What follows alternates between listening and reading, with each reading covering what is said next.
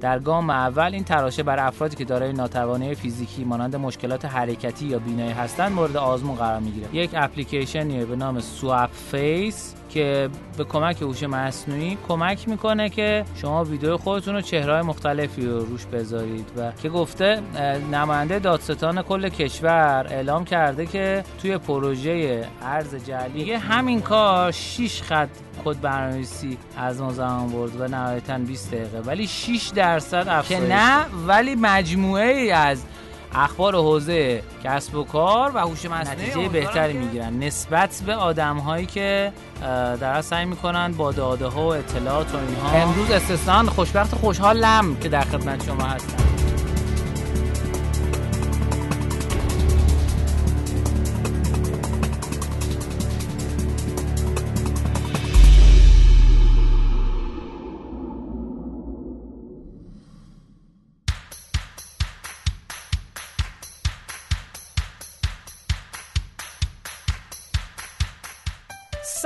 علیکم من امیر حسین سقط الاسلامی هستم. اینجا رادیو رشتینو قسمت 141 یا همون فصل هفتم قسمت 13 هم. امروز 9 خرداد 1402 خیلی خوشبخت و خوشحالیم در خدمت شما هستیم. امروز استثنان خوشبخت و خوشحالم که در خدمت شما هستم.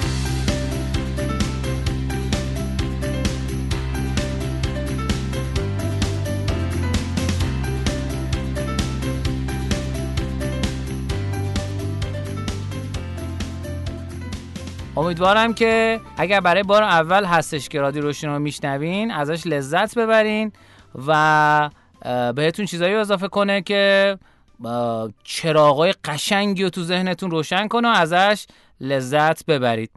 بریم بیایم اخبارنا در خدمت شما هستیم.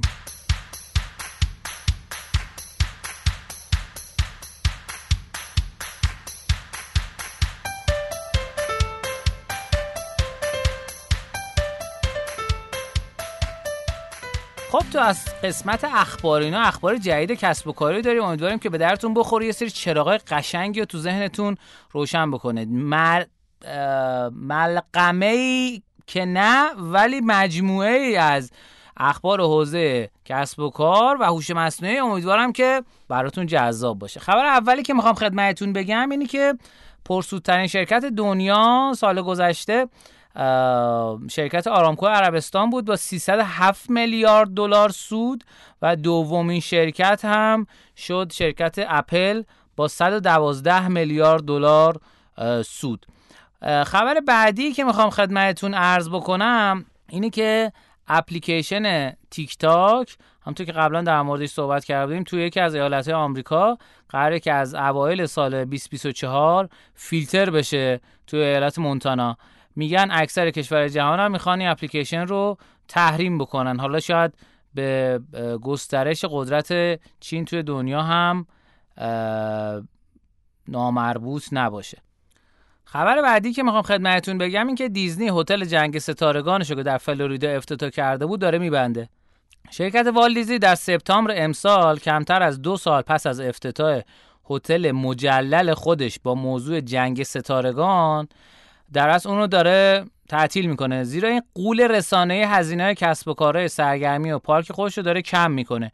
این هتل با هیاهو در از در والت دیزنی ورد در مارس 2022 افتتاح شد. باب ایگر مدیر اجرایی دیزنی در ماه فوریه اعلام کرد که این شرکت هزینه خودش رو به میزان 5.5 میلیارد دلار می‌خواد کاهش بده زیرا برای سودآوری کسب و کار پخش تلویزیونی خودش اما دیزنی پلاس می‌خواد تلاش بکنه. برخی از طرفدارای جنگ ستارگان شکایت کرده بودن که هزینه اقامت توی استار کروزر خیلی زیاده.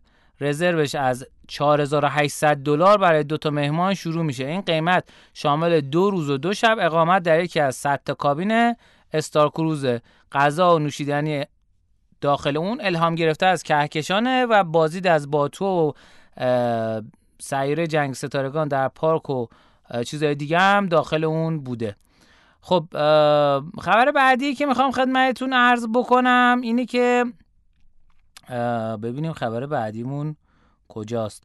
یه خبر ناراحت کننده که گفته نماینده دادستان کل کشور اعلام کرده که توی پروژه ارز جعلی کینگمانی 107 میلیون دلار کلاهبرداری انجام شده. یعنی 6 هزار میلیارد تومن عددش عدد کمی نیست. دوستان از اگر می‌خواین توی کریپتو یا هر چیز دیگه ای سرمایه گذاری بکنید با مطالعه این کار رو انجام بدید. حتی ممکنه پروژه پروژه های سوددهی باشند.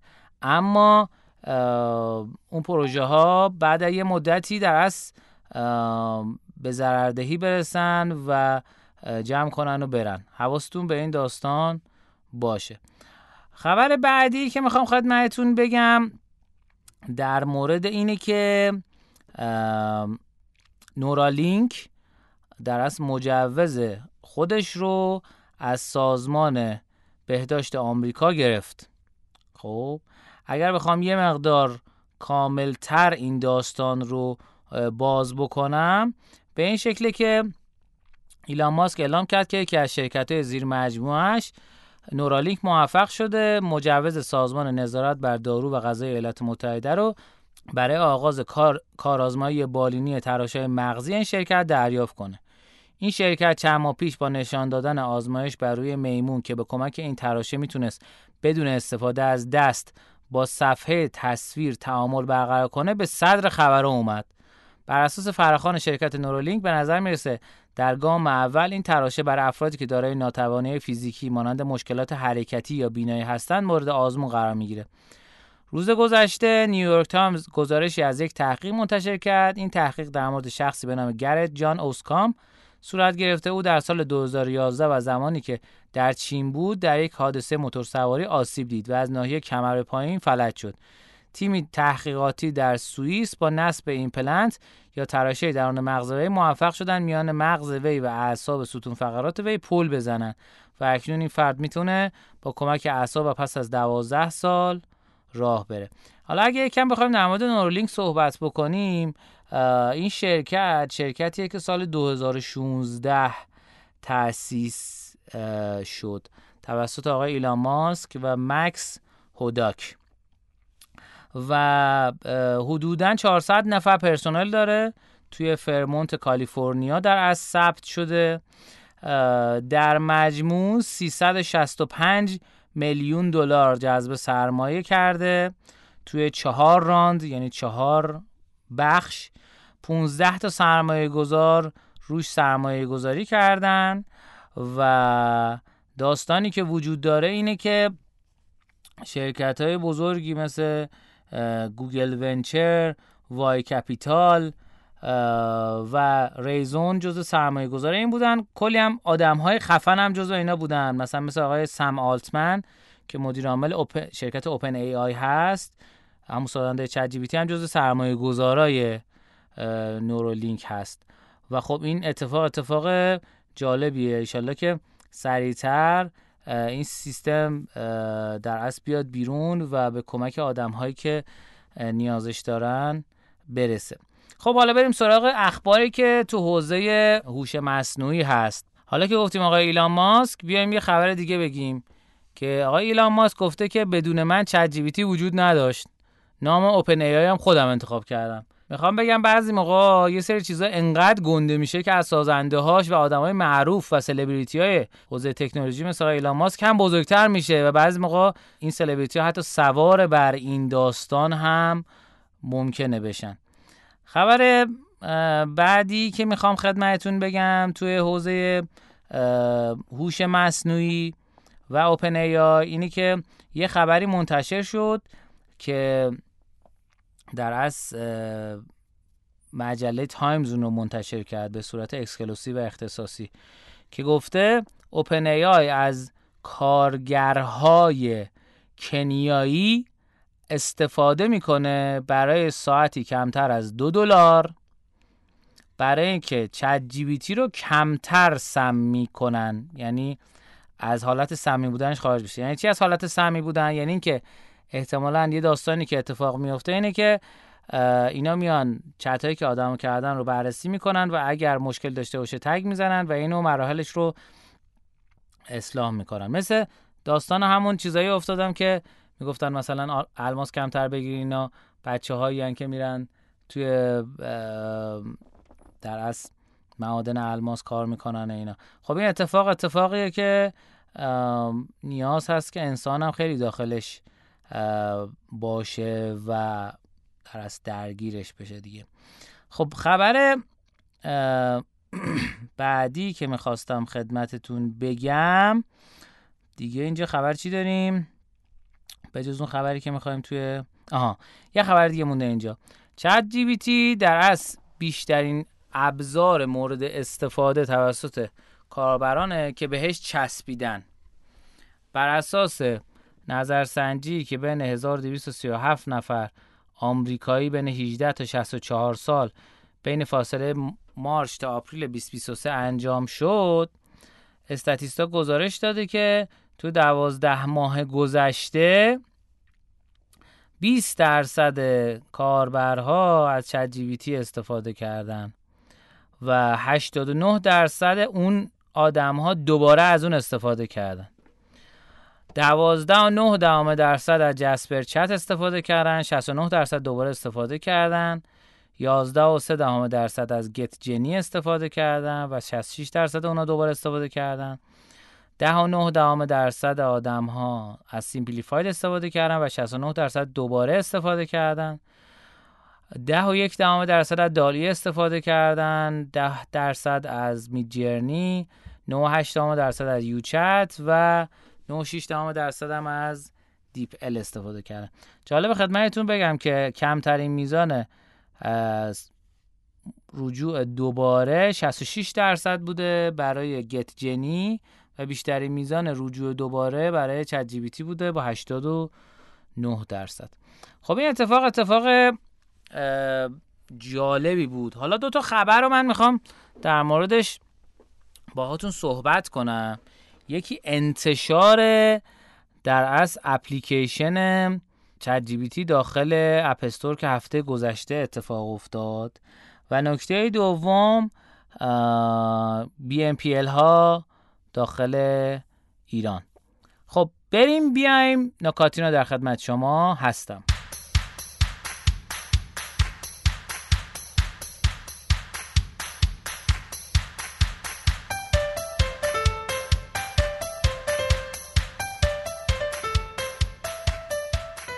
خب تو قسمت نکاتین و نکات تحلیلی کسب و کاری رو میگیم امیدواریم که به درتون بخوره ازش. لذت ببریم خب یه اتفاقی که افتاد این بود که تو هفته گذشته نسخه iOS اپلیکیشن چت جی منتشر شد و فقط تو آمریکا مرز نیم میلیون نصب رو رد کرد. خب یه چیزی که می‌خوام خدمتتون اولا می‌خوام به وسیله ابزاری که من در دسترسم هست آمار دقیق خدمتتون بگم. اپلیکیشن جت جی بی در اصل توسط نسخه که توسط اوپن ای منتشر شده در کل توی سی روز گذشته 3 میلیون و 319 هزار و 80 نصب گرفته که 54 درصدش توی آمریکا بوده 10 درصدش ژاپن 7 درصدش برزیل 5 درصدش انگلستان 4 درصدش آلمان و این کجاه؟ 3 درصدش. نمی‌بینم. 3 درصدش. کانادا 3 درصدش آفریقا آفریقای جنوبی و 3 درصدش مکزیک بوده. و جالبه که پرداخت در اون برنامه این اپلیکیشن به مبلغ 688 هزار دلار رسیده که 90 درصد این پرداخت توی آمریکا اتفاق افتاده 3 درصدش توی ژاپن دو درصدش تو آلمان و یه درصدش توی انگلستان. خب قیمتش چجوری بوده؟ 20 دلار برای چت جی بی تی پلاس 20 دلار پرداخت می‌کرد. یعنی شما اگه بخوایم با هم یه دو دو تا چهار تا بکنیم از جنس از اون نکاتینوهایی که من دوستش دارم بشه که خودم جیگرم حال بیاد 688309 دلار رو تقسیم بر 19 ممیز 99 می‌کنیم. میگه 34432 نفر. چیکار کردن؟ پرداخت کردن. که این 34000 نفر میشه تقسیم بر 3 میلیون و 319080 نفر. conversion rate یا نرخ تبدیل این اپلیکیشن میشه یک درصد و سه هزارم درصد. یک و سه هزارم درصد. خب این عددیه که حتی اگه OpenAI هم باشین یه درصد conversion rate داره. البته که خب آدما رو به اندازه کافی درگیر می‌کنه و شما می‌تونید ازش استفاده بکنید. اما یک گزارش تحلیلی از این منتشر شده که من دوست دارم یکم در مورد اون گزارش تحلیلیه صحبت بکنم که گفته آقا آیا طبیعی بوده این میزان یا اینکه کم بوده؟ می‌خوام بگم که آقا نه این عدد عدد درستی بوده و انتظار میره که روی اندروید هم که بیاد یه جامپ خیلی عجیب غریبی بکنه. چون به هر صورت فضای اپلیکیشن فضای در از کاربردی تر و راحت تریه برای استفاده کردن از چت جی خب این نکاتینا اولی بود که داشتیم بررسی می‌کردیم و نکاتینه دوم آخری که می‌خوام امروز خدمتتون بگم در از گزارشیه که دیجی پی از سال گذشته اعلام کرده. اومده مقایسه کرده گفته که سهم پلتفرم های وامدهی دیجیتال نسبت وامدهی های غیر دیجیتال چقدره؟ گفته تو ایران یک دهم درصده و تو جهان یک دهم درصده و تو ایران یک صدم درصده. میگه سال 1401 مبلغ کل اعتبارات خوردی که دیجی پی داده یعنی قرض داده که آدم باش خرید کنن از دیجی کالا 2200 میلیارد تومن بوده که 139 درصد نسبت به سال قبلش رشد داشته. و تعداد کل اعتبارات خورد دو سه میلیون بار بوده که 2500 درصد نسبت به سال قبلش رشد کرده. خب با توجه به کاهش قدرت خرید دهکای جامعه این اتفاق پیش بینی می‌شد که بیفته. خب چیزی که هست اینه که بیشترین چیزهایی هم که خریداری شده در از هنسفری بلوتوسی و گوشی موبایل اپل آیفون 13 CH بوده. و خب خیلی نکته نکته جالبیه. خب اینم بخش نکاتینو بذاریم من یه نگاه بندازم ببینم چیزی جا نمونده از بخشایی که قرار بود بگم. نه چیزی جا نمونده. آها چرا چرا؟ یه ابزارینا هم داریم که بریم بیایم با هم بشنویم.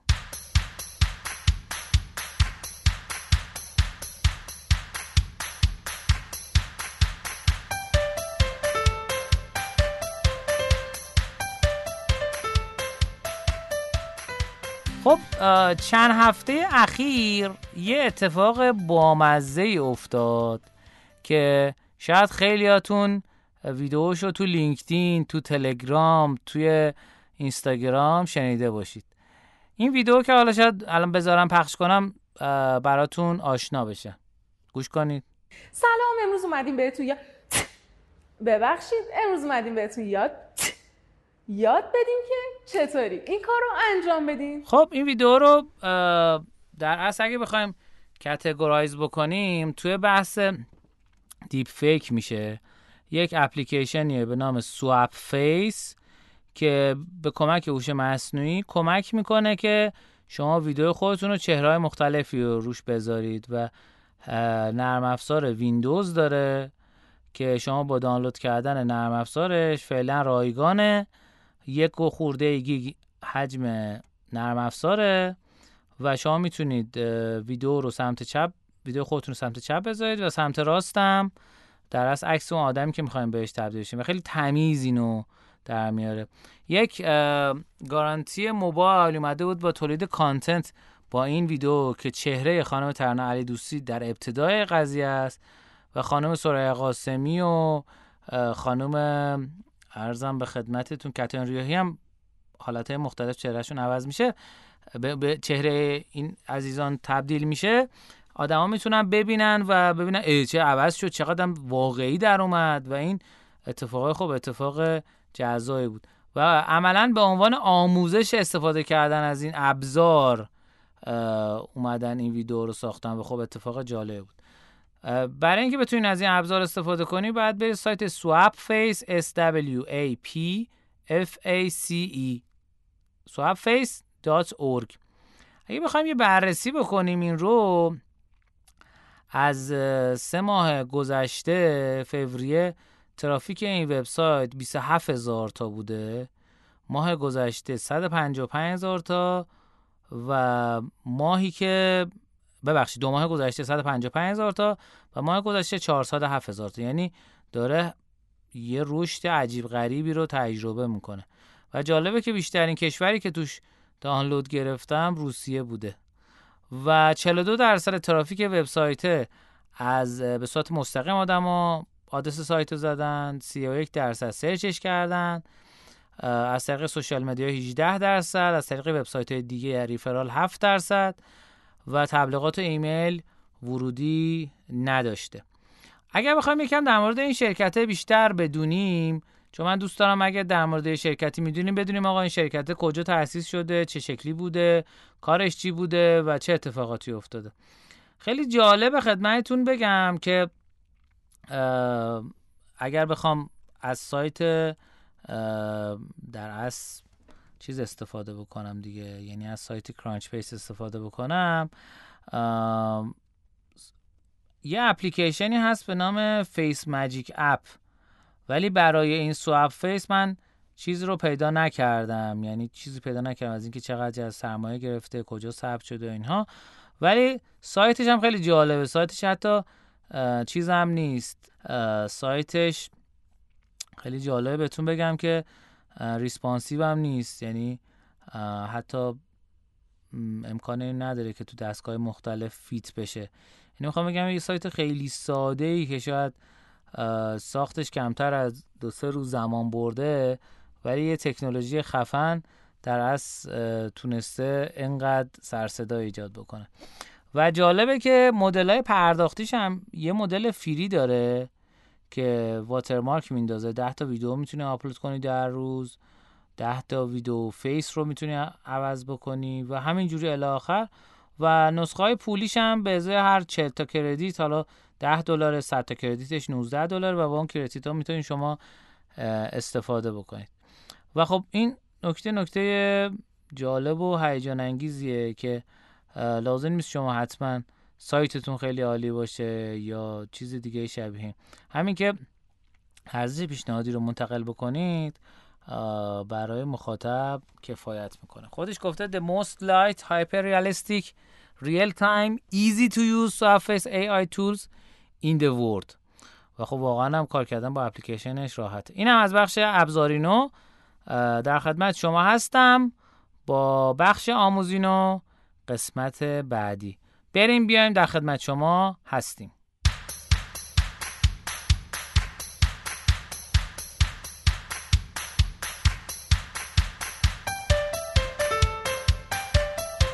خب تو قسمت آموزین ما آموزش های دنباله داری داریم که می‌خوام امروز خدمتتون بگم یه نکته هک رشدی بگم و یه نکته مذاکره ای نکته که می‌خوام خدمتتون بگم در مورد نکته هک رشدی میگه که در اصل مدیر رشد اپلیکیشن Duolingo اومده یه کار بامزه ای کرده که پیاده سازیش لحاظ فنی 20 دقیقه بیشتر زمان نبرد. و این کار باعث شده 6 درصد retention اپلیکیشن افزایش پیدا کنه. چجوری بوده؟ اومده تو بخشای از برنامه که جدید بوده و شما می‌تونستی بهش سر بزنی یا حل نشده بوده یه نقطه قرمز اضافه کرده. خب میگه همین کار 6 خط کد برنامه‌نویسی از ما زمان برد و نهایتا 20 دقیقه. ولی 6 درصد افزایش داد. یه نکته جالب من داشتم میخوندم امروز این نکته اول. در مورد آشنایی با آدم هایی که شما نمیشناسینشون. چجوری میشه بعضی آدما اومدن بررسی کردن گل سرسبد میشن و نظر دیگران رو جلب می‌کنن. اومدن بررسی کردن دیدن بین آدم هایی که سعی می‌کنن با صحبتشون نظر بقیه جلب کنن و مورد توجه واقع بشن. و کسایی که سعی می‌کنن گرم و صمیمی برخورد بکنن اون کسایی که گرم و صمیمی برخورد می‌کنن و دوستانه اون آدما احتمال موفقیتشون چه تو مذاکره چه تو دوستی بیشتره. و نتیجه بهتری می‌گیرن. نسبت به آدم هایی که در سعی می‌کنن با داده ها و اطلاعات و اینها در اصل فاصله خودشون رو با دیگران حفظ بکنن و از یک سمت دیگه ای اصطلاحا کلاس بذارن برای اونا. این هم آموزینایی بود که در خدمت شما هستم. پیشنهاد می‌کنم که رادیو روشینا رو به دوستان آشنایان تو معرفی بکنید بهترین کاری که می‌تونید بکنید اسپانسر این قسمت برنامه شمایید. بریم بیایم. مهمانینا در خدمت شما هستیم.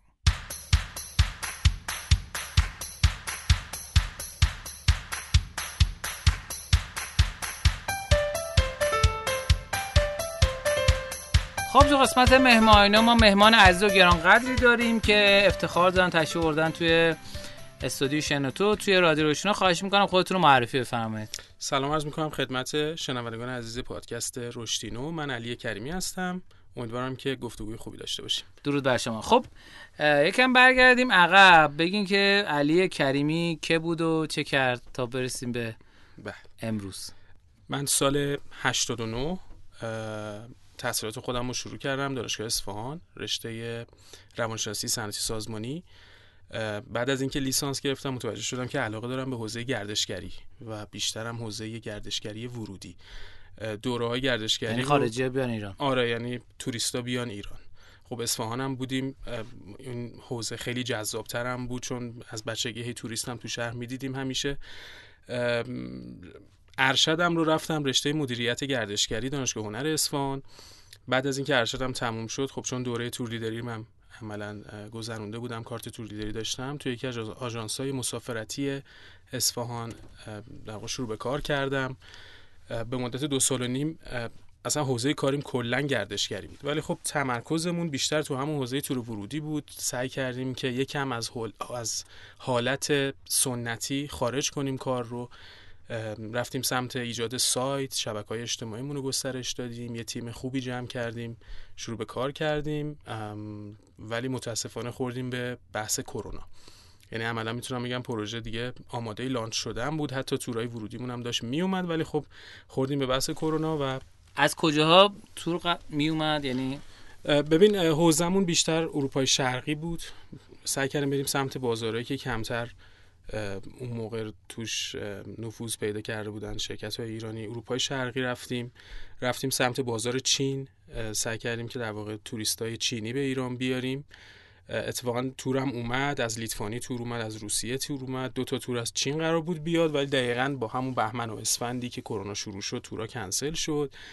پروژه هولد شد به مدت چندی ماه و خب من متوجه شدم که فعلا امکان کار توی اون بازار دیگه نیست و یه جورایی می‌تونم بگم که اتفاقی از طریق در واقع حالا سایت هایی که آگهی استخدام توش میاد من متوجه شدم که شرکت ایرانی کارت درخواست نیرو داره برای کسی که آشنا با حوزه شبکه های اجتماعی و تبلیغات آنلاینه. رزومه ارسال کردم مصاحبه شدم قبول شدیم و شروع به کار کردیم از ابتدای سال 99 توی مجموعه افراک که یکی از در واقع بخش های ایرانی کارت هستش یا میشه گفت پارتنر ایرانی کارت هستش با تمرکز بر حوزه تبلیغات توی شبکه های اجتماعی اینستاگرام، فیسبوک، لینکدین، توییتر حتی تبلیغات یوتیوب.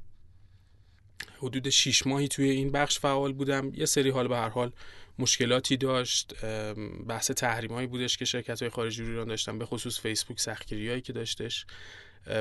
و خب افراک بخش های دیگه هم داشت. مثلا بخش گوگل ادزش برای خودم خیلی جذاب بود و سعی کرده بودم توی اون چند ماهی که داشتم حالا تو بخش تبلیغات حوزه شبکه اجتماعی کار می‌کردم این بخش رو تا یه حدودی باش آشنا بشم درخواست دادم که منتقل بشم به بخش خب منتقل نشو نه منتقل نشم آره. یه, یه دقیقه از چیز بگو از اون کاری که توی تبلیغات شبکه اجتماعی کردی چون برای شنوندگان فکر کنم جذاب باشه. چون با پیجای معروفی کار می‌کردیم. یکم از اون تعریف آره. کن برامون. باشه. ببین فکر کنم اکثرا بدونن. حالا کسی اسم ایرانی کارت به گوشش خورده باشه معمولا یا از طریق این پیج تیوی مز هست یا رادیو قرمز یا پیج انیمیشنه یا پیج اینستاگرامی دیگه ای که تو تو حوزه بیشتر حالا سرگرمی و fun و در واقع انیمیشن سازی هستن. ما با این پیجا همکار بودیم تبلیغاتشون رو در واقع انجام می‌دادیم. بخشی از حالا تبلیغات استوریشون رو تبلیغات اسپانسریشون رو توی اون حوزه بودیم. در کنارش توی بخش مثلا promote اینستاگرام فعال بودیم. یعنی اون تبلیغات رسمی خود اینستاگرام بود تبلیغات رسمی خود فیسبوک بود. و کم کم حالا یه حوزه دیگه هم اومد. یعنی فقط هم اینها نبودش. نقد کردن درآمد یوتیوبرا بودش. و میگم بخش اصلی افراک که خود Google Ads هم بود. خب اون یکم از بخش فیسبوک توضیح میدین چه جوری بود کمپینه که رفتین آیا خوب بود موفقیت آمیز بود که بعد گفتین بعدش بسته شد دیگه؟ ببین فیسبوک بسته نشده. فیسبوک ادز مناسبه برای ایرانی ها اما مشکلی که وجود داره اینه که شرکت هایی که از ایران اکتیو میشن فیسبوک اگر اینها رو شناسایی بکنه با سختگیری خیلی بیشتری انگار روی فعالیت اونها نظارت می‌کنه. این یک مسئله است. و مسئله دوم اینه که قوانین فیسبوک و اینستاگرام یا قوانین متا کلا برای تبلیغات می‌تونم بگم از تمام شبکه های اجتماعی یا نمی‌دونم پلتفرم های تبلیغات آنلاین سختگیرانه تره. یعنی چه در مثلا اگه شما یک شرکت یه بنگاه اقتصادی هستین برای فعالیت توی فیسبوک فعالیت تبلیغاتی توی فیسبوک باید حتما document ارائه بدیم به شرکت متا. که آقا من شرکت ثبت شده رسمی هم مالیات دارم میدم چه چه این این داستان. یا یا کلا تفاوتی نمی‌کنه. اصلا تو حوزه پوشاک هم که فعال هستین اگه تشخیص بده که مثلا یه مارک نایک یا آدیداس چسبونی روی این کفش یا لباسی که داری توی پیجت یا توی سایتت میفروشی سریع میاد error trademark می‌ذاره روی تبلیغ و جلوی تبلیغ رو می‌گیره. تو گوگل این داستانا خیلی کمتره. تو یوتیوب این داستانا خیلی کمتره. تو لینکدین خیلی کمتره. نمی‌دونم چه جوریه اون حس می‌کنم اون سیستم هوش مصنوعی نظارتی فیسبوک واقعا قویه. و این اینها در کنار هم به انضمام اینکه خب برای فیسبوک تو ایران فیلتر بود الان اینستاگرام هم فیلتره یه جورایی و تارگت کردن یعنی اودینس همه جوره همه جوره آره یعنی هم از این سمت فیلتره هم از اون سمت تحریم این دوتا با هم باعث میشه که خیلی نشه اون تبلیغات رسمی رو با کیفیت خوب اجرا کرد به درد کسی می‌خوره که بخواد تبلیغ خارج از ایران انجام بده. یعنی یه شرکت صادراتی مثلا میگه من می‌خوام تبلیغاتم خارج از ایران باشه. دیگه اون هم وقتی می‌خواد یه شرکت صادراتی باشه قطعا باید ثبت شده باشه خارج از ایران اطلاعاتش تکمیل باشه. اون OK ه براش که تبلیغات بره. ولی واسه فعالیت روزمره تبلیغاتی نه خیلی جالب اون موقع که کار می‌کردیم با فیسبوک آیا به صرفه بود تبلیغات فیسبوک؟ یعنی به نسبت تبلیغات اینفلوئنسری یا نه؟ برای با چه هدف تبلیغاتی باید ببینه اگه مثلا فالوورگیری برای گرفتن لینک نمی‌دونم گرفتن ترافیک برای وبسایت. برای گرفتن ترافیک خوب بود برای گرفتن reach و در واقع impression بالا خیلی خوب بود. اما برای فالوور نه. برای فالوور خوب نیست. شاید بگم یه جورایی اون تبلیغات سبک سنتی تر بیشتر منجر به افزایش فالوورشون می‌شد. اینکه میگن رگباری مثلا follow بشه اینا. آره دقیقا اینایی که مثلا استوری می‌ذارن میگن آقا follow کنید یا جشنواره می‌ذارن follow بشه قرعه کشی می‌کنیم جایزه میدیم اینا خیلی بیشتر فالوور براشون میاد تا اون سبک در واقع تبلیغات promote. فیسبوک و کلا تبلیغات اینستا در واقع برای پیج برای سایت های فروشگاهی مناسبن یا برای سایت های خدماتی مناسبن که بیان اون پیکسل رو توی سایتشون فعال کنن. پیکسل یه چیزی مثل conversion مثل event هست. کسایی که با GA4 یا Google Analytics کار می‌کنن احتمالا بدونن. گوگل فیسبوک اسمش رو گذاشته پیکسل. اون رو میای تو سایتت قرار میدی یه کدیه. بعد می‌تونی در واقع با کمک هوش مصنوعی متا کالای خودت رو به افرادی نشون بدی که تمایل به خرید دارن. توی در واقع حوزه Facebook Ads کسایی که این قابلیت ها رو بتونن رو سایتشون فعال بکنن و ضمن خارج از ایران بخوان تبلیغ کنن قطعا تبلیغات مفید و خیلی خوبی خواهد بود براشون. کسانی که تو کشورهای حوزه منا فعالیت می‌کنن یعنی کویت، امارات، قطر، حتی عراق اینها هم فیسبوک ادز براشون خیلی خوبه چون اصلا شبکه اجتماعی اصلی توی این کشورها فیسبوک یعنی اینستاگرام شبکه اجتماعی شاید بگم سوم الان دیگه تیک تاک هم اومده توی بازارشون یکی دو ساله. و اینستاگرام توی مثلا کشور مثل امارات شبکه اجتماعی سوم محسوب میشه. فیسبوک اوله. فیسبوک شبکه اجتماعی business اصلا تمام دنیا اون تا پیش از اینکه لینکدین حالا الان اومده یه مقدار اومده بالاتر ولی لینکدین هنوز user اش خیلی کمتر از فیسبوکن و بسیاری از user های فیسبوک اگه می‌خوان مثلا خریدی انجام بدن خیلی وقتا نمیرن اصلا توی گوگل search کنن. ممکنه بره تو خود فیسبوک search کنه دنبال کالا دنبال review خوندن از محصول اینکه نظرات مشتری قبلی رو بدونه. درود بر شما. خب بریم سراغ بحث گوگل که چی شد؟ رفتی سراغ فضای گوگل؟ ببین Google Ads یه جذابیت خیلی بزرگی که داره اینه که اولا همه آدمای تقریبا می‌تونم بگم به صورت روزمره باش سر و کار داره تقریبا می‌تونم بگم که توی ایران کمتر کسی هستش که حداقل هر روز یه بار search رو توی گوگل انجام نده. خیلی وقتا شما ارتباطاتی به گوگل داری که خودت آگاه نیستی. یعنی مثلا میگم داری از اپلیکیشن استفاده می‌کنی بازی می‌کنی تبلیغ می‌بینی یوتیوب میری تبلیغ می‌بینی و خب متوجه نیستی تمام اینها Google Ads ه ضمن اینکه باز دوباره مثلا اون search هایی که داری انجام میدی باعث میشه که data ی خودت یه, یه پروفایل کاربری داری از خودت پیش گوگل ایجاد می‌کنی. خیلی این, این اینهاش برای من جذاب هست. ضمن اینکه می‌تونم بگم یکی از پر مصرفترین پر خرجترین نمی‌دونم اسمشو چی میشه گذاشت رو به توسعه ترین بخش های تبلیغات آنلاین تو ایران محسوب میشه. از اون حالت سنتی مثلا اینکه استوری بدیم بذاره یه page یا تبلیغمو مثلا برم به فلان سایت بگم که بنر منو بذار توی سایتت. از این حالت هم یکم در واقع فاصله گرفته. خیلی تبلیغاتیه که هوش مصنوعی توش دخیله خیلی کمک می‌کنه که واقعا تبلیغ شما برسه به دست اون کسی که نیاز داره به کار شما. حالا یا کسی که search کرده در لحظه و تبلیغ رو می‌خواد ببینه یا اون کسی که بر اساس history قبلیش سابقه قبلیش پیش گوگل گوگل تشخیص میده که احتمالا مخاطب تبلیغات شماست و معمولا هم این در واقع مخاطب یابی درسته. اینها در کنار هم باعث شد که برای من این حوزه خیلی جذاب بشه. یه پیچیدگی خاصی هم داره. من حالا وارد پلتفرم Google Ads اصلا شدین یا نه. خود پلتفرم Google Ads یه مقدار پیچیدگی داره و کار کردن باش اینطوری نیست که مثلا مثل فیسبوک یا اینستاگرام پلتفرمشون خیلی basic و ساده است. به خاطر اینکه اونا انگار طراحی شدن برای اینکه هر کسی با هر سطح دانش digital marketing ی بتونه واردش بشه. ولی Google Ads نه یکم پیچیدگی داره نیاز به تحلیل داره data ش اینها در کنار برای من خیلی جذاب کردن حوزه رو و سعی کردم بتونم یاد بگیرم و واردش بشم. درود بر شما. خب یکم بیشتر عمقی تر می‌تونید بگید که اونایی که می‌خوان استفاده کنن اصلا به درد چه کسب و کارهایی می‌خوره؟ مثلا به درد کسی که اینستاگرام هم داره آیا می‌خوره؟ مثال می‌زنم. یا هر اتفاق دیگه شبیه این. یکم از نکاتی رو بگی که تو گوگل از می‌تونه به درد شنوندگان ما بخوره. در درجه اول به درد کسانی می‌خوره که محصول یا خدماتی رو دارن عرضه می‌کنن که در واقع اون funnel فروششون یه بخشیش بر اساس search گوگل هستش.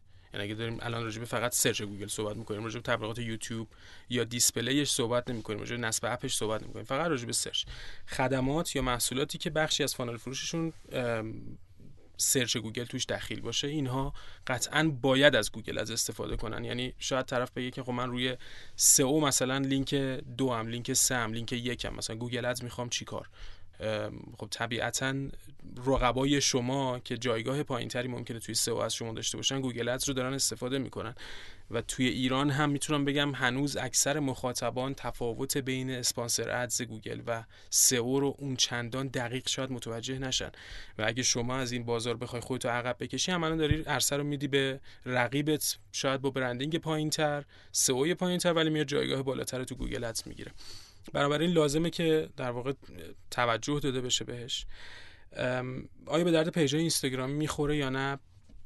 با توجه به اینکه الان اتفاقا اینستاگرام فیلتر شده و می‌تونم بگم خیلی از اونهایی که قبلا فقط تبلیغاتشون میبردن توی اینستا یه جورایی در واقع الان سرخورده شدن و دنبال یه راه جایگزین میگردن بله اینستاگرام به درد خیلی از پیجا می‌خوره. دوباره به شرطی که اون محصولی که داره ارائه می‌کنه دو تا ویژگی مهم باید داشته باشه. اگر محصولشون خاصه و پر تقاضا هست توی بازار با طراحی یه سایت یه سایت جذاب فروشگاهی برای خودش می‌تونه طراحی بکنه و محصولش رو توی گوگل بیاد تبلیغ کنه. اگه کسی بیاد اون کالا اون محصول یا محصولات مشابه رو search بکنه میشه سایت این در واقع page رو که الان سایتی که page یه که در واقع تبدیل سایت شده این رو بیاد توی گوگل ببینه. یکی به درد اینها می‌خوره. یکی هم دوباره خدمات هست دیگه. یعنی اون خدماتی که پر search هستن ممکنه مورد نیاز روزمره یا حالا حداقل بگیم که تو سال چند بار یک کار یک فرد عادی بخواد از اون خدمات استفاده بکنه. اینها هم باز دوباره توی گوگل می‌تونن بیان و تبلیغ بکنن سایت بسازن برای خودشون. اما به درد شاید کسانی که دارن خدمات بسیار خاص ارائه میدن نمی‌خوره. این طرف که من دارم یه ماشین‌آلات صنعتی خیلی خاصی دارم تولید می‌کنم سایتم دارم. می‌تونم Google Ads برم. توصیهم اینه که نه. چرا؟ چون search نمیشه. خیلی کم search ه. شاید اصلا روش بازاریابی و تبلیغات شما مجزاه شاید لازم باشه که حضوری برین توی شرکت و محصولتون عرضه کنیم. ما اینا رو سعی می‌کنیم که حالا اگه کسی تماس بگیره با افراک مثلا بخواد تبلیغات بره این مشاوره رو بدیم بهش. واقعا اگه ببینیم احساس کنیم که به درد کار Google Ads نمی‌خوره سایتش بهش میگیم برو سمت روش های دیگه تبلیغاتی. تا سوال بعدی این بود اینکه میشه که آدما کمپین Google Ads run کنن و به نتیجه نرسن؟ چه اتفاقاتی باعث میشه به نتیجه نرسن؟ خیلی وقتا اینطور میشه. یعنی خیلی از مشتریایی که تماس می‌گیرن دقیقا سوال اولشون هم اینه که شما تضمین میدین که ما تبلیغاتمون به نتیجه برسه؟ چون مثلا قبل پارسال ما یه تبلیغ داشتیم خوب نبوده. واقع... واقعیتش اینه که تضمینی وجود نداره برای تبلیغ. شما هر نوع تبلیغی تو تلویزیون صدا سیما هم که بخوای تبلیغ کنی نمی‌دونم بنر بزنی هیچ تضمینی وجود نداره. اما یه سری نکاتی هست حداقل توی گوگل ادز که میشه اونها رو رعایت کرد و ریسک در واقع فیل شدن تبلیغ رو کم کرد. یکیش اینه که و به نظر من مهمترینش اینه که اون شرکت یا اون فردی که دارین انتخاب می‌کنید رو یه یه, مشا... یه جستجوی قبلی داشته باشید ازش. آیا فرد قابل اعتمادیه؟ آیا تجربه کافی توی زمینه انجام تبلیغات گوگل داره؟ فقط اکتفا نکنید به اینکه خود فرد بگه آره من Google Ads بلدم. خیلی وقتا این مشکل پیش میاد. طرف تخصصش واقعا Google Ads نیست. شاید مثلا میگم تو حوزه طراحی سایت فعال بوده. شاید تو حوزه تبلیغات اینستاگرام فعال بوده اینستاگرام برای جوری جنس. آره مثلا میگه که خب حالا چه فرقی داره؟ میریم سمتش یاد می‌گیریم دیگه. و خب پلتفرم هم حالا به هر به زبان انگلیسیه. دو تا ویدیو هم طرف می‌تونه تو یوتیوب ببینه و فکر کنه که دیگه الان Google Ads رو شناخته. ولی واقعیت اینه که شاید شما بتونی ساختار Google Ads رو و کمپین ساختنش رو با مثلا حالا دو سه ساعت ویدیو دیدن تو یوتیوب تا یه حدود مثلا از آب و گل بتونی درش بیاری. اما بحث اساسیشون تحلیل هاییه که منجر به بهینه سازی روزمره کمپین شما میشه. یعنی هر روز شاید روزهای اول بیشتر. باید زمان گذاشته بشه. data مقایسه بشه با data ی روز قبل رقبا بررسی بشه شرایطشون استراتژی ها تغییر بکنه خیلی وقت استراتژی درستی از ابتدا انتخاب بشه تا در واقع میگم اون ریسک fail شدن کم بشه. این یه مورد هستش. مورد بعدی اینه که ما خیلی وقتا مثلا طرف میاد خدمات خیلی خوبی داره. فرض بگیم مثلا یه سایت خرید و فروش بلیط هواپیماه. که اتفاقا می‌تونم بگم واقعا Google Ads براشون مناسبه. چه سایت کوچیک باشه چه بزرگ باشه چه تازه شروع به کار کرده باشه تفاوتی نداره. اما می‌بینیم که سایت به درستی طراحی نشده. خب سایت در واقع مثلا بلیت هواپیما باید ویژگی اصلیش این باشه که بتونه کاربر رو هدایت بکنه. به اون مقص... مثلا میاد search می‌کنه بلیت هواپیما اصفهان به تهران باید سریع لود بشه اطلاعات کامل باشه و سریع کاربر بتونه بخره. اگر سایت دیر لود بشه اگر سایت اطلاعات زیادی از کاربر بخواد پیش از اینکه وارد درگاه پرداخت بشه اگر که باگی داشته باشه توی سایتش نمی‌دونم. یا اگر که پشتیبانی ضعیفی ارائه بده مثلا چت آنلاین نداشته باشه پاسخگویی تلفنی نداشته باشه یا پشتیبانی ضعیفی داشته باشه. این مشکلات سایت یا, یا از نظر ظاهری اصلا سایت ضعیف باشه. هر چقدر هم شما بیای Google Ads قوی برای این run بکنی از اون سمت طرف کلیک می‌کنه وارد سایت میشه می‌بینه خب این در برابر با مثلا دو تا سایت رقیب اصلا جذابیت کافی نداره. سایت رو میبنده میره از رقبا خرید می‌کنه. ولو اینکه شما داری قیمت ارزونتری هم خیلی وقتا پیشنهاد میدی ولی طرف نمی‌تونه اعتماد کنه به این سایت چون به نظرش خیلی حرفه‌ای نمیاد. این یه مسئله دیگه است که گاهی وقت منجر به fail شدن تبلیغ و در واقع از بین رفتن اون شاید بودجه تبلیغاتی میشه. و مورد مهمتر یکی از مورد بعد نمیشه گفت مورد مهمتر یه یه مورد مهم دیگه اینه که بسیاری از کسانی که الان دارن تو ایران Google Ads میرن چون می‌بینیم دیگه. مثلا طرف میاد میگه که من الان دارم با نمی‌دونم یه X تبلیغات میرم. شما بیا اکانت من رو ببین مشکلش رو در بیار بعد تبلیغاتش رو شما بهینه سازی کن. ما میریم می‌بینیم که خب ad group ها درست ساخته شده کلمات کلیدی درست انتخاب شده بودجه درست گذاشته شده. همه چی OK ه در ظاهر همه چی OK ه. اما داره به سبک چهار سال پیش سه سال پیش Google Ads run میشه. تفاوت چیه از سه سال پیش تا حالا؟ بحث AI گوگله. یعنی گوگل داره روز به روز اون هوش مصنوعی خودش machine learning خودش رو قوی تر می‌کنه. و به شما این option رو داره میده. میگه که بیا اجازه بده. به جای اون کمپین های سنتی در واقع manual CPC اسمش رو می‌ذاریم. یعنی شما میای به صورت دستی هر روز keyword هات رو کلماتش رو bid ها رو بالا پایین می‌کنی. هزینه کلیک ها رو بالا پایین می‌کنی. امروز مثلا یک درهم میذاریش یک و یک دهم. جایگاهت مثلا خوبه میاریش پایین فردا می‌بری بالا نسبت به رقبات میسنجی. گوگل میاد میگه که آقا الان دیگه واقعا AI من و هوش مصنوعی به اون حدی رسیده که توی مخصوصا بازارهای پر رقابت شما بیای کمپین ها رو ببری به سمت کمپین های conversion base. راجع به پیکسل تو فیسبوک صحبت کردیم. این دقیقا یه چیزی مشابه همونه. conversion مثلا تو همون مثال خرید بلیط هواپیما میشه اون صفحه خرید موفقیت آمیز. یعنی طرف کاربر میاد search می‌کنه بلیتش رو انتخاب می‌کنه اطلاعاتش رو پر می‌کنه وارد درگاه پرداخت میشه. خرید انجام میده میره توی یک صفحه ای که بهش میگه خرید شما موفقیت آمیز بود. شما میای این صفحه رو از طریق G 4 از طریق Tag Manager به عنوان conversion خودت و صفحه اصلی هدف تبلیغاتی خودت به گوگل معرفی می‌کنی. Google Ads رو لینک می‌کنی به این conversion. حالا کمپین خودت رو بر اساس استراتژی maximize conversion run می‌کنی. چه در واقع میای یه سری اختیاراتی میدی به گوگل دیگه. دیگه گوگله که تشخیص میده تبلیغ شما رو تو چه ساعتی بیشتر نمایش بده. بر چه اساس؟ بر این اساس که بتونه بیشتر بکنه فروش سایت شما رو. جایگاه شما رو گوگل که میاد یه جورایی تعیین می‌کنه. خیلی از مشتریا فکر می‌کنن لینک یک بودن به نفعشون در صورتی که لینک یک بودن واقعا خیلی وقتا به ضرر شماست. شما داری هزینه کلیک خیلی بالاتری میدی در صورتی که با نصف اون هزینه کلیک می‌تونید همون در واقع آورده رو داشته باشی از تبلیغات گوگل ادز گوگل میگه آقا دیگه اینو بسپر به عهده من. به مرور هی بهینه سازی می‌کنم. بر اون فرایندهای یادگیری در واقع machine learning و هوش مصنوعی خودم کمک می‌کنه به تبلیغ تو که فروشت بهتر بشه. این رو کمتر می‌بینیم که در واقع تبلیغات کنندگان یا advertiser ها گوگل advertiser ها یعنی کسانی مثل خود ما رعایت بکنن. بیشتر میرن سمت همون حوزه سنتی. حالا اون هم دلایل مختلفی می‌تونه داشته باشه که یکیش در واقع حالا اون کمبود دانشیه. و شاید دلیل دومش اینه که اون حالت سنتی هزینه بیشتری انگار از کاربر می‌گیره. و خب شاید خیلی ها این وسط دوست نداشته باشن که برن به سمت تبلیغاتی که با هزینه کمتر مشتری انگار آورده بیشتری داره سعی می‌کنن رو همون سبک سنتی پیشش ببرن. درود بر شما. خیلی عمالی این نگاه نگاه اصطلاحا کانورژن بیس خیلی نگاه جذابیه. به خاطر اینکه شما دقیقا میگی انقدر تومن دارم هزینه می‌کنم برای اینکه آدما بیان از سایت من خرید بکنن. و هاش سودت مشخصه چقدر و همه چی برات واضح و شفافه.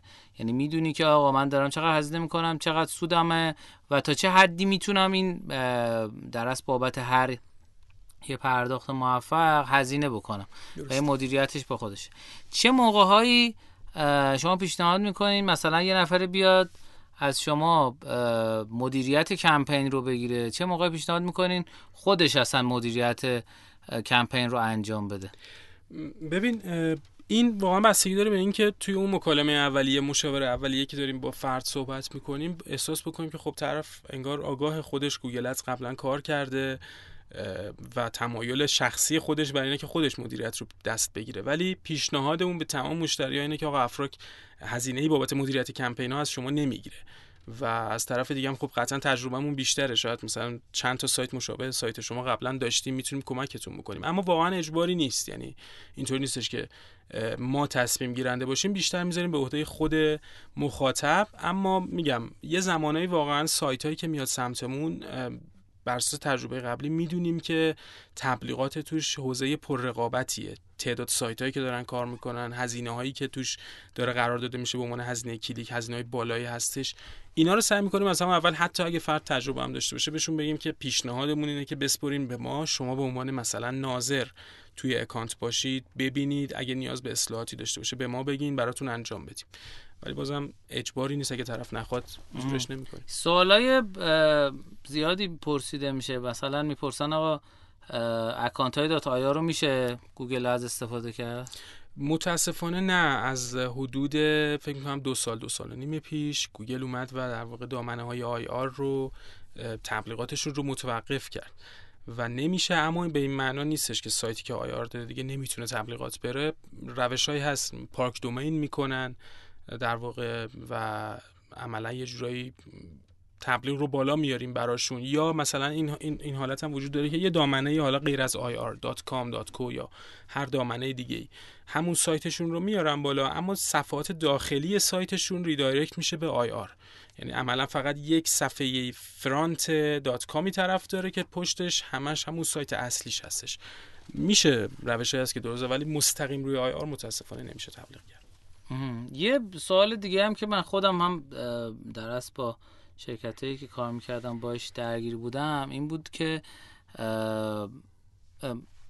آیا شده که اکانت های گوگل بسته بشه. یعنی مثلا دسترسی میدین به یه آدمی که خب شماره موبایل ایران رو ست شده روش و چیکار می‌کنین در این گونه مواقع؟ بله میشه که اکانت بسته بشه. دلایل بسته شدن هم خب متنوع هستش. گوگل مثل فیسبوک نیست که حساس باشه روی سایت ایرانی. یا مثلا بخوام ازش مخفی بکنم که من یه سایت ایرانی هم طبیعتا متوجه میشه که آقا زبان سایت فارسیه و ورودی ها داره از سمت ایران وارد سایت میشه. حالا هر چقدر هم بخوایم مخفی کاری کنیم فقط بحث شماره تلفن نیستش اینجا. اگر بسته بشه اکانت باید دید اول دلیلش خب چی بوده. خیلی وقتا دلایل دلایل مثلا فنی هستش. یعنی فرضاً یه عبارتی استفاده شده توی یکی از منوهای سایت شما ممکنه که این عبارت از نظر گوگل توی, اون translate ش فکر کرده که مثلا دارین یه کالای غیرقانونی رو در واقع تبلیغ می‌کنید و اومده تبلیغ رو بسته. خب این رو ما ایمیل می‌زنیم مکاتبه می‌کنیم چت می‌کنیم با support گوگل سعی می‌کنیم در واقع سوء تفاهم برطرف بشه و تبلیغ دوباره run میشه. خیلی وقتا. خیلی وقتا دلایل suspend شدن اینه که یک دامنه قبلا اومده نقض قوانین کرده و حالا اون دامنه منتقل شده به یک شرکت دیگه. ما این مورد داشتیم. مثلا دامنه سه سال پیش چهار سال پیش داشته یه تبلیغات غیر مجازی روش می‌رفته. حالا غیر مجاز هم خیلی وقتا اینطوری نیستش که فکر کنید حالا چه چیز بدی مثلا میگم تبلیغات کمپ های ترک اعتیاد توی گوگل غیر قانونیه حالا به چه دلیل؟ خود گوگل می‌دونه چرا. ولی این دامنه اگر که فرضاً این دامنه حالا به هر اسمی که هستش منتقل بشه به یک شرکت دیگه. اون شرکت یا شرکت خدماتی هستن. الان روی اون دامنه تبلیغ بره گوگل میاد اکانت رو میبنده و علت رو میگه. میگه مثلا تو داری قانون من رو دور می‌زنی. پرس‌وجو می‌کنی می‌بینیم بله چهار سال پیش مثلا یه تبلیغ غیرقانونی روی این دامنه داشته رفته میشه دوباره این هم میشه صحبت کرد با گوگل. حالا مزیتی که می‌تونم بگم ما داریم توی کار خودمون اینه که partner premier گوگل هستیم. partner premier ها در واقع سه درصد شرکت هایی هستن که با گوگل همکاری می‌کنن و اون requirement های خاص گوگل رو اون ملزومات و استانداردها رو تونستن رعایت بکنن. یکی از در واقع مزایایی که دارن این شرکت ها این هستش که می‌تونن راه ارتباطی مستقیم تر و ساده تری با support گوگل داشته باشن با technical support Google Ads داشته باشن برای دقیقا برطرف کردن این نوع مشکلات. با اون فیلتراسیون اولیه‌ای که توی مشاوره معمولا میدیم به مشتری سعی می‌کنیم که عملا اگر احساس کنیم جایی از سایت مشتری ما یا جایی از تبلیغات مشتری ممکنه منجر به suspend ی بشه بهش میگیم که پیش از شروع تبلیغ مشکل رفع بشه و بعد تبلیغ کنیم که نخواهیم بیفتیم تو اون چرخه حالا رفع suspend ی و تعلیق. برای گرفتن حالا اگر بخوایم مقایسه بکنیم بین Google Ads و یکتانت کدومش بهتر جواب میده؟ جفتشون هم auction دارن. آره قطعا هوش مصنوعی و اون در واقع machine learning گوگل قوی تر هستش. قطعا شما اگر audience خودت رو بیای توی گوگل انتخاب بکنی قشنگ به شما میگه. میگه والدینی که علاقمند به حوزه خرید مثلا لباس برای کودکان هستن. کاملا این رو در اختیارت می‌ذاره. یعنی میای parent ش رو می‌ذاری که مثلا status parent ش به چه صورت باشه سن بچه رو می‌تونی بیای مشخص بکنی حتی توش که مثلا آقا نوزاده نمی‌دونم کودک نوجوان چی هستش نوع لباس رو می‌تونی توش مشخص بکنی.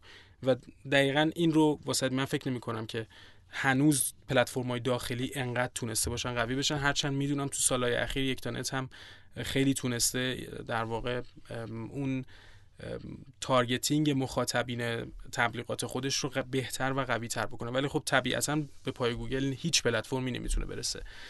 از این جهت خب این قوی تره ولی از بابت اینکه دوباره بحث هدف میشه اگر که هدف صرفا میگم دیده شدن توی یه سری سایت خاص ایرانیه مثلا طرف می‌خواد فقط تو سایت ورزش سه دیده بشه. یا فقط می‌خواد توی یک سایت توی یک اپ خاص دیده بشه توی یک سایت خاص دیده بشه خب طبیعتا یکتانت می‌تونه اینجا کمکش بکنه چون گوگل چنین option ی بهش نمیده. search network گوگل و display network گوگل محدود میشه به سایت های خارجی و اپ هایی که در واقع خارجی هستن و هیچ کدوم از اپ های ایرانی و سایت های ایرانی رو توی display network خودش نمیاره. شاید خب این یه ضعف باشه برای گوگل یه جورایی. برای مخاطبی که می‌خواد از ایران تبلیغات بده چون میگه که خب چرا باید تبلیغات بذارم توی یه اپلیکیشن خارجی؟ از این بابت خب یکتانت من این مزیت رو داره. برای اپلیکیشن تپسل بهتره یا در از سیستم نصب خود گوگل؟ ببین این رو حالا دقیقا میشه به سوال قبلیتون هم یه جوری ربط داد. تو بحث نرخ گذاری میشه. چه تو بحث نرخ گذاری نصب اپ چه تو بحث نرخ گذاری کلیک روی بنر. یعنی یکتانت داره شما به ازای کلیک روی بنر داری هزینه میدی توی نصب اپ داری به ازای نصب اپلیکیشن دیگه. تپسل و گوگل پلی اونور یکتانت و display network شه. display network گوگل به شدت ارزونه. یعنی هر کلیکی که توی بنر شما مثلا توی یک اپلیکیشن بازی باشه توی اپ دولینگو نمی‌دونم اپ مشاهده نرخ ارز یا حتی اپای فیلتر شکنه خیلی وقتا. شاید هر کلیک 200 تومن 300 تومن 400 تومن میفته که نسبت به یکتانت هزینه کلیک خیلی پایین تری داره. توی بحث نصب اپلیکیشن بعد از داستان فیلترینگ گوگل پلی یه مقدار هزینه نصب اپلیکیشن توی تبلیغات Google Ads رفته بالا. قبلا با هزار تومن 500 تومن می‌شد نصب آورد و تقریبا هزینه نصبش ارزونتر از حتی تپسل میافتاد. اما feedback ی که الان داریم از مشتریامون می‌گیریم اینه که هزینه نصب در واقع تپسل ارزونتر. الان گوگل پلی تقریبا هزینه نصبش شده 2000 3000 گاهاً 3500 تومن چون باید طرف VPN داشته باشه. چون طرف باید حتما VPN داشته باشه. بعد حالا سرعت دانلود خیلی کمه با VPN مثلا یه اپلیکیشنی که نمی‌دونم 40 مگ حجمشه شاید خیلی طول بکشه با VPN سرعت پایین ما و از اون سمت طرف بدون فیلتر شکن می‌تونه از مثلا پلتفرم داخلی راحت دانلود بکنه. از این بابت okay ه ولی باز هم اون داستان یه حالا فلاش بکی بزنیم به اون صحبتی که گفتم چرا میگه طرف میگه که من رو سئو لینک دوام چرا باید بیام تو گوگل ادز تبلیغ برم؟ توی گوگل پلی هم دقیقا همینه. اگر که خدماتتون پر رقابت هستش تو گوگل پلی رقبای شما دارن تبلیغ می‌ذارن و اگه شما اونجا تبلیغ نکنی بازار رو باختی به اونها. خیلی وقتا به خاطر branding آدم باید هزینه بکنه نه فقط به اون گول اصلیش که اینجا نصب اپ هستش. از این بابت نمیشه گوگل پلی ندیده گرفت. این یکی از مشکلاتی که بعضی دارن با Google Ads اینه که زمان launch شدن کمپینشون طولانیه. یعنی مثلا اپلیکیشن رو می‌ذارن نمی‌دونم کمپینی می‌ذارن بعد کمپینه مثلا یه موقع یه ساعت بعدش launch میشه یه موقع مثلا پنج ساعت بعدش یه موقع یه روز بعدش launch میشه. اینو میشه مدیریت کرد و بهترش کرد؟ ببین گوگل خودش میگه 24 ساعت از زمانی که تبلیغ رو می‌سازی باید به من فرصت بدی که من بیام تبلیغ تو رو review کنم ارزیابی کنم ببینم با استانداردهای من می‌خونه یا نه. ولی معمولا دو سه ساعت تبلیغ active میشه. ولی حالا سو... می‌خوام سوالت رو یه جور دیگه جواب بدم. خیلی وقتا داستان active شدن نیست. یعنی مثلا حالا active شدن نهایتا دو ساعت سه ساعت چهار ساعت بالاخره فعال میشه. اینه که مشتری انتظار در واقع دیدن نتیجه تبلیغات رو از کی می‌تونه داشته باشه. توی Google Ads هر چقدر بیشتر زمان بدیم از دو جهت به نفع در واقع تبلیغات هست و باعث میشه که نتیجه‌ای که میاد نتیجه بهتری باشه. از یک جهت این که من تبلیغات دهنده خب هر چقدر داده بیشتری در اختیارم باشه و هر چقدر زمان بیشتری داشته باشم برای مقایسه داده ها امروز با روز قبل این هفته با هفته قبل می‌تونم در واقع استراتژی بهتری رو بچینم می‌تونم تحلیل بهتری بدم می‌تونم تغییرات مناسب تری توی کمپین بدم که منجر بشه به نتیجه بهتر. پس این زمانه اینجا نیاز واقعا یه وقتایی با دو روز و یک روز نمیشه این به این حد از داده رسید. از سمت دیگه اگر بخوایم اون سبک از کمپین های automation bid رو در واقع و یا اون conversion base ها رو که داریم یه جورایی حالت autopilot داره یعنی شما دیگه داری اختیار میای structure رو می‌سازی برای گوگل trick ش فقط توی همون ساخت structure مناسب اولیه است. و بعد به گوگل میگی که حالا برو بر اساس داده هایی که داره میاد و هوش مصنوعی خودت کمپین من رو تو بهینه سازی بکن. خود گوگل تو این حالت میگه که بین 7 تا 21 روز باید به هم زمان بدی. و روز به روز شما واقعا این رو عین عین رشد یه گیاهه. می‌تونی ببینی که داره بهتر میشه. داره عملکرد CTR ش داره بهتر میشه. جایگاه داره بهتر میشه. هزینه کلیک داره میاد پایینتر. cost per conversion ی که مثلا قبلا بوده نمی‌دونم پنجاه هزار تومن الان داره میاد میشه چل هزار تومن میشه سی هزار تومن. هی داره هزینه به ازای در واقع تبلیغات شما کمتر و کمتر میشه و بهتر میشه. ولی خب این واقعا مستلزم اینه که فرد صبوری کافی رو داشته باشه تو این حوزه و نخواد دو سه روزه به نتیجه برسه. درسته. حداقل پولی که لازمه برای اینکه ما بفهمیم آقا گوگل به درد فروش تو وبسایت هم می‌خوره یا نه چقدره؟ اینم سوال آخره. اون چیزی که تو سایتمون قرار دادیم حداقل 100 دلار هستش.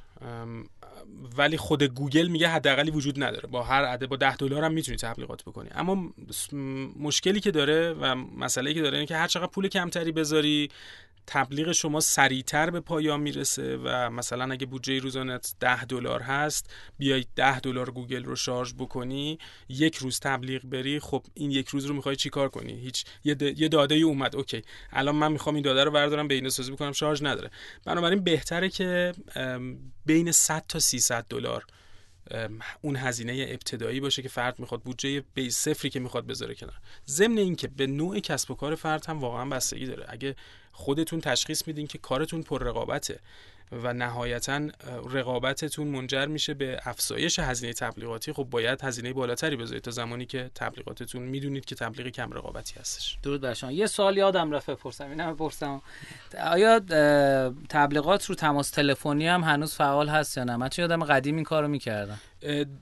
دو تا آپشن داره تو این زمینه. یک call extension ه که زیر تبلیغ میاد شماره تماس شما رو نشون میده. پس همونجا می‌تونه تماس بگیره طرف؟ یعنی دیگه لازم نیست فرد وارد سایتتون بشه. همون که تبلیغ رو می‌بینه زیر تبلیغ شماره تماس رو می‌زنه. اگه کلیک بکنه روش وارد dialer گوشیش میشه طرف مستقیما. این فعال این active مشکلی نداره. یه call ads وجود داره که call ads تو ایران active نیست. call ads به این صورته که شما conversion ت میشه تماس مستقیم از طریق تبلیغ نه اینکه فرد بیاد توی سایت. فقط وقتی مثلا من میام search می‌کنم تمیزکار منزل در تهران یه زمانی که شما سایت می‌بینی یه زمان هستش که شماره تلفن فقط شماره تلفن می‌بینی. اون آپشن فقط شماره تلفن دیدنه تو ایران هنوز active نشده در واقع توی دنیا هستش. کسی جواب می‌گیره از اون call extension تو ایران؟ خیلی زیاد آره. الان دارین شما کمپین آره تقریبا می‌تونم بگم اکثر کمپین هامون call extension رو توصیه می‌کنیم بذارن. چون خیلی که سایت نخواستن برن آره خیلی فقط شماره تلفن رو می‌بینن و تماس می‌گیرن اصلا نیاز به سایت درود بر شما. خیلی خیلی جذاب بود. خیلی از سوالایی که خودم داشتم و پرسیدم و امیدوارم که سوال شنوندگان عزیزمون باشه. مرسی که دعوت ما رو قبول کردین. ممنون که دعوتم کردین. سلامت باشید درود بر شما. امیدوارم که این قسمت برای شنوندگان عزیز و گرامی هم مورد توجه واقع شده باشه. شعار ما اینه که رشدینویتی باشیم به دیگران کمک کنیم بدون چشم داشت و رادیو روشینا رو به, کسایی که حتی فکر می‌کنیم به درشون نمی‌خوره هم معرفی بکنیم. مراقب خوبیاتون باشین. برامون کامنت بذارید که چه قسمت برنامه خوشتون اومد یا بعدتون اومد. تا قسمت بعدی خدا یار و نگهدارتون. شما هم اگر خدافزی متشکرم. ممنون که دعوتمون کردیم. امیدوارم اطلاعاتی که دادیم صحبتایی کردیم مفید باشه واسه همه شنوندگان و امیدوارم که توی گوگلت بتونن تبلیغات خوبی داشته باشن. درود بر شما. ممنون. خدا نگهدار.